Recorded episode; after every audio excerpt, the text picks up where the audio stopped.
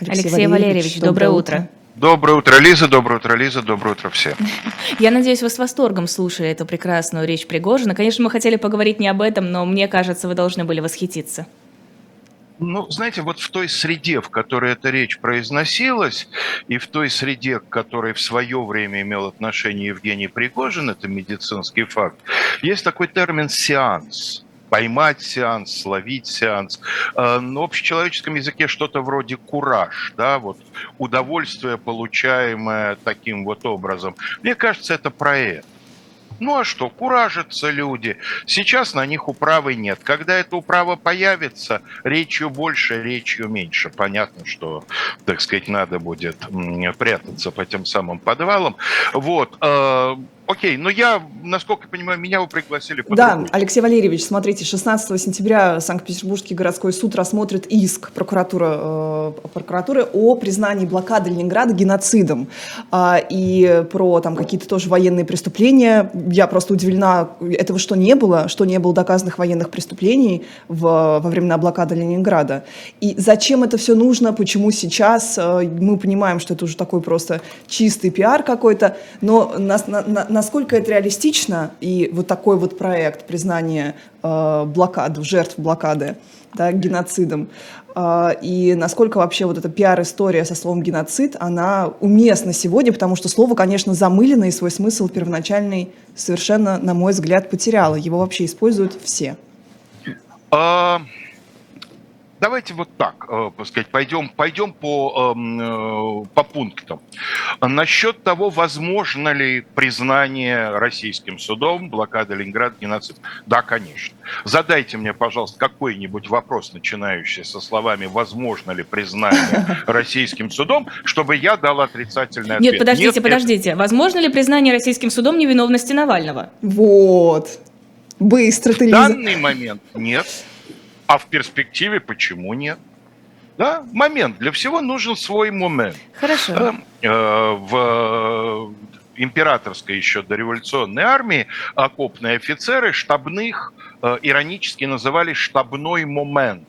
Из-за того, что те якобы считали главной считали вершиной стратегического искусства, дождаться вот того самого времени, когда та, та, то или иное действие уместно. Да? Ну вот, соответственно, нужен момент.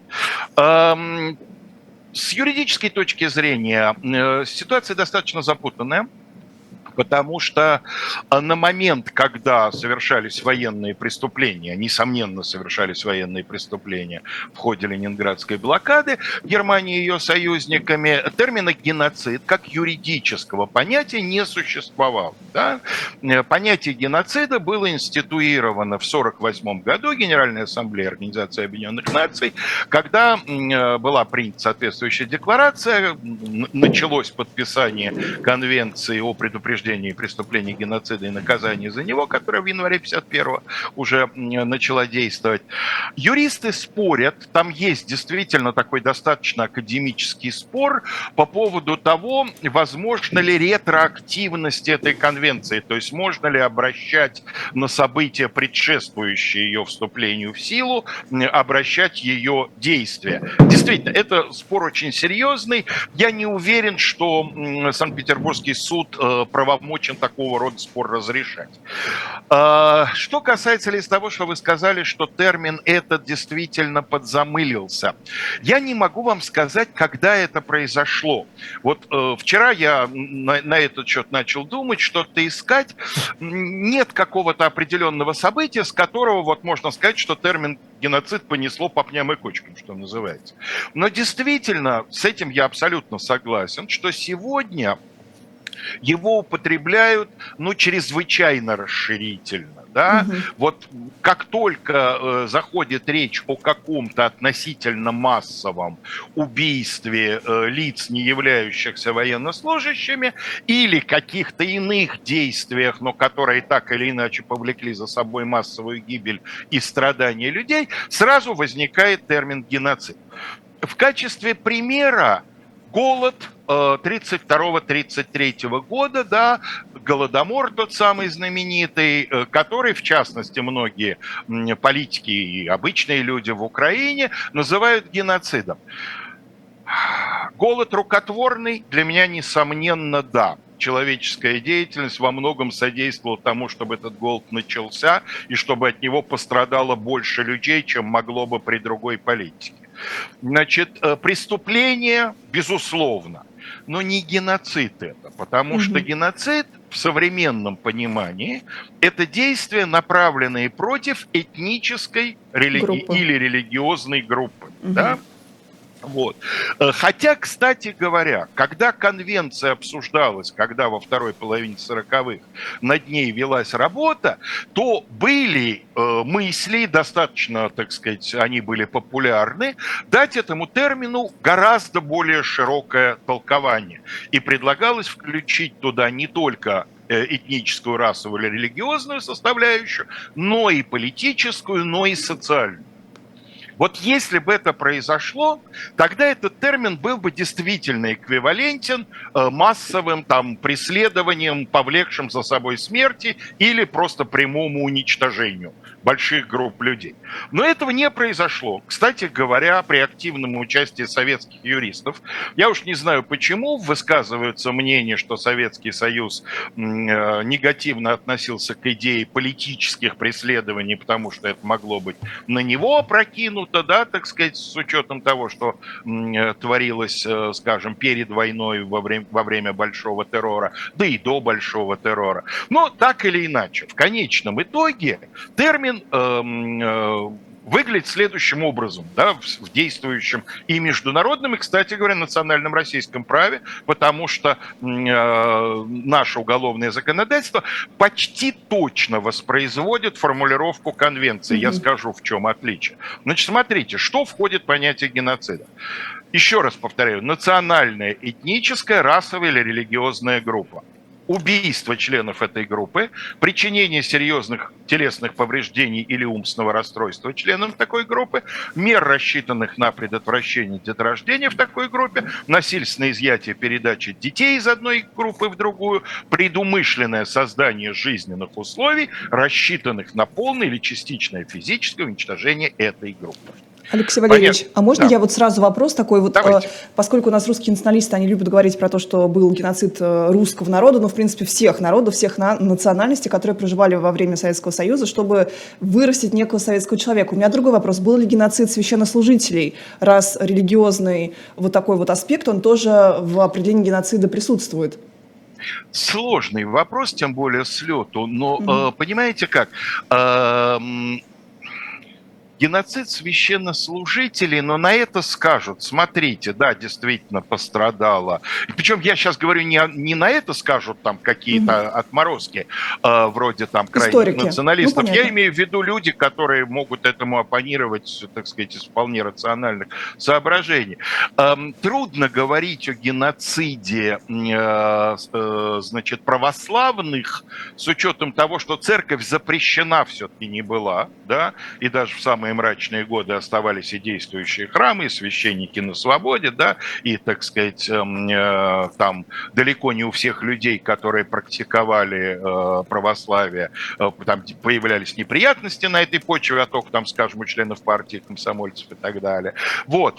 Сложный вопрос. Вообще с геноцидом все сложно. Тут каких-то простых решений не так много. Ну, понятно, что Холокост был геноцидом, хотя, опять-таки, если говорить об отморозках, есть сказать, персонаж, который отрицают. Понятно, что аналогичная политика проводилась в отношении цыган. Понятно, что в Руанде в 90-е годы, так сказать, творился геноцид. Это примеры, но есть, конечно, пример гораздо более сложный. Вот, кстати говоря, известно, что целый ряд народов Советского Союза подвергся переселению и перед войной, если говорить о советских корейцах, mm-hmm. во время войны целый ряд народов, да, крымские татары, народы Северного Кавказа. Э, переселению в таких условиях, я имею в виду их перевозку, и в такие условия, я имею в виду их помещение на новое место в Северном Казахстане, в Средней Азии и так далее, которые, безусловно, э, так сказать, э, ну, скажем так, эм, э, создавали жизненные условия, рассчитанные на частичное уничтожение этой группы. И те, кто организовывали эту депортацию, не могли не понимать, что немалая часть людей погибнет да, особенно старики, дети, э, так сказать, люди с проблемами со здоровьем и так далее.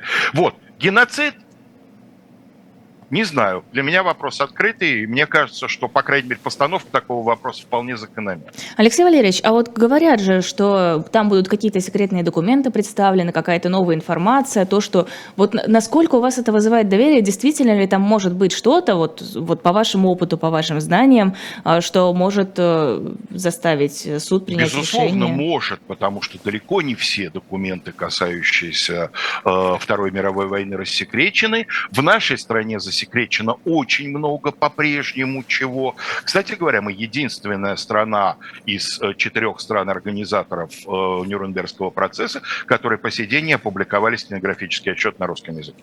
Да? Так что сюрпризы возможны.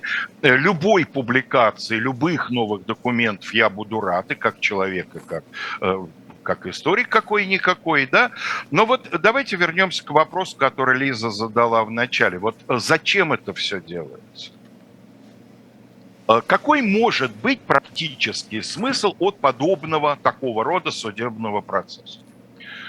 А, практический смысл может заключаться в том, чтобы э, жертвы этого геноцида если это будет признано геноцидом, э, так сказать, могли потребовать какие-то дополнительные, э, значит, э, дополнительное возмещение. Мне кажется, юридическая перспектива этого абсолютно ничтожна. В начале 50-х годов Советский Союз эм, официально заявил о том, что репарации с Германии получены, да, и предъявлять новые счета, как мне кажется, нет. Ну, наш суд может все что угодно, конечно, но я думаю, что ни один, так сказать, суд европейской страны и международные суды в том числе на это не поведут. Все, как закончено. Да?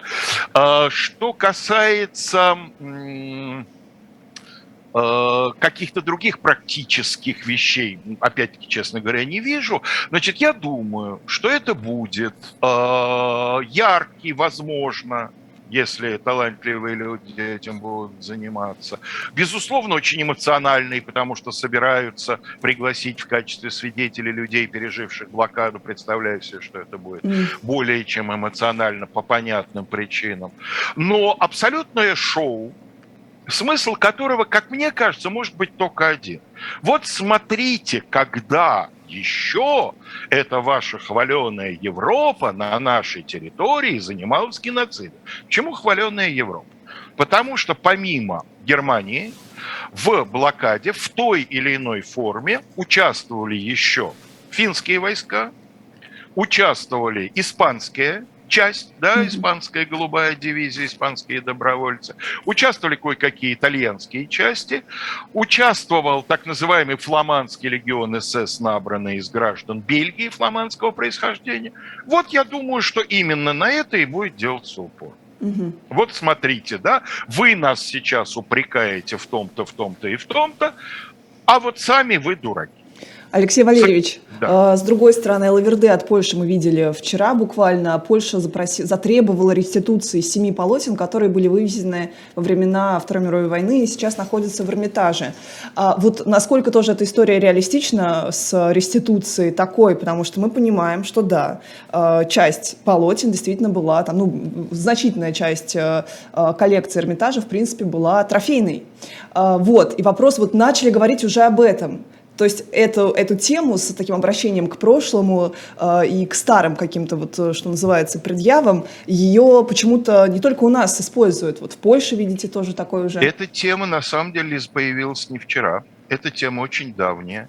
Реституция отдельных предметов искусства, и не только искусства, но и документов и всего прочего, имеющих историческую э, и художественную ценность, эта реституция идет давно, с начала 90-х годов. Но это как раз абсолютно реалистичная ситуация, потому что речь идет о вещи, о конкретном объекте, да, и эм, э, здесь э, с учетом того, что вот на данные вещи на преступления, совершенные в это время и, соответственно, их последствия, не распространяются сроки давности, это вполне... Но это как раз э, по каждой конкретной вещи или группе вещей, как в случае с семи полотнами, э, семью полотнами, э, так сказать, разбираются. И на самом деле очень многие же вернулись вот 90-е и 2000-е годы произведения искусства и в Германию. Насчет Польши просто не знаю, в Германию точно возвращались в немецкие музеи угу. потому что обнаруживались какие-то вещи у внучек легендарных советских полководцев в частных коллекциях, да, как, когда они их начинали предлагать музеям, и музей говорит, как? А, а она числится, так сказать, в нитях, да, с 45 -го года эта картина. Так что это как раз процесс идет, он давно идет. А, вопрос про Леонида Госмана, которого, как мы знаем, э, задержали на 15 суток. По, по, арестовали. Арестовали, да. Суток. А, еще раз, да, как бы он сидит. Э, по, а, знаете, вот высказывание у него было в 2013 году, и вот по поводу этого высказывания был арест. Естественно, где было сравнение Сталина с Гитлером. 13 год, да, уже... Скорее НКВД с гестапо. Да, да, да. А, и у меня вопрос, вот такая вот чувствительность к образу Сталина, чуть ли не больше, чем к образу Владимира Путина, потому что Путина, вот мы знаем, можно ругать, а Сталина попробует действительно сравнить с Гитлером, э, НКВД с гестапо, э, российский, советский, ладно, режим с фашизмом. Э, сегодня у нас за сегодняшний режим, да, сравнение вообще статья. А скажите мне, как историк, вот какие факты вообще рискуют не войти в новые учебники истории, потому что мы видим, что, да, были заявления, что учебники истории школьные будут переписываться? Ой, тем про учебники истории э, э, вполне возможно тема отдельного утреннего разворота, причем всего всех Все три часа. Настолько она многоплановая, многообразная и настолько разнообразные, поверьте мне, интересы, в том числе и далекие от идеологии, там, и зато очень близкие к финансам, там переплетены. Я бы сказал так, мне кажется, что вот события, которые вы сейчас упомянули, это не столько чувствительность к образу Сталина, сколько чувствительность к образу Гозмана. Я от всей души желаю этому очень уважаемому мной человеку сил, здоровья, стойкости все это выдержать. Не будем забывать, что он уже не очень молод, да, мягко говоря. Но это, конечно, реакция на Леонида Гозмана, это заказ на Леонида Гозмана.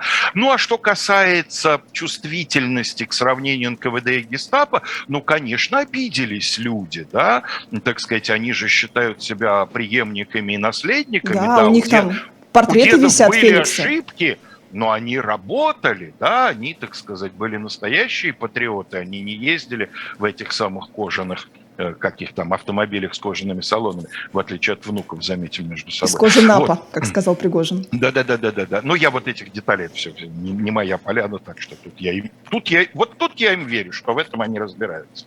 Вот. Так что это, я думаю, что просто э, была задача вот сильно досадить э, Леониду Гозману, ну и вспомнили, что огород-то городить и велосипед изобретать, да, вспомнили вот эту вот самую статью. А что касается чувствительности к сравнению э, Германии и Советского Союза, понятно, откуда эта чувствительность проистекает. Да? Почему человек в зоопарке больше всего реагирует э, на обезьяну? Вот посмотрите, у бассейна с крокодилами люди стоят спокойно, да? у, так сказать, там вольера с горными козлами тоже. В обезьяннике понаблюдайте за посетителями. Очень мы похожи на обезьян, отсюда и такая реакция. Вот я думаю, что здесь аналогия вполне уместна. Алексей Валерьевич, спасибо огромное. Особенно большое спасибо за то, что вы второй наш утренний разворот подряд соглашаетесь к нам присоединиться, при этом участвуя в Лиза, утреннем после развороте. вашей фразы о том, что вы любите начинать со мной утро, я как порядочный человек должен был либо жениться, но вы мне ничего плохого не сделали, поэтому этот вариант я не рассматриваю, либо уж теперь ходить к вам в утренний разворот. Это было очень уместно. Моя спасибо, вам девочки, хорошего, хорошего эфира, а всем нашим зрителям хороших наступающих выходных.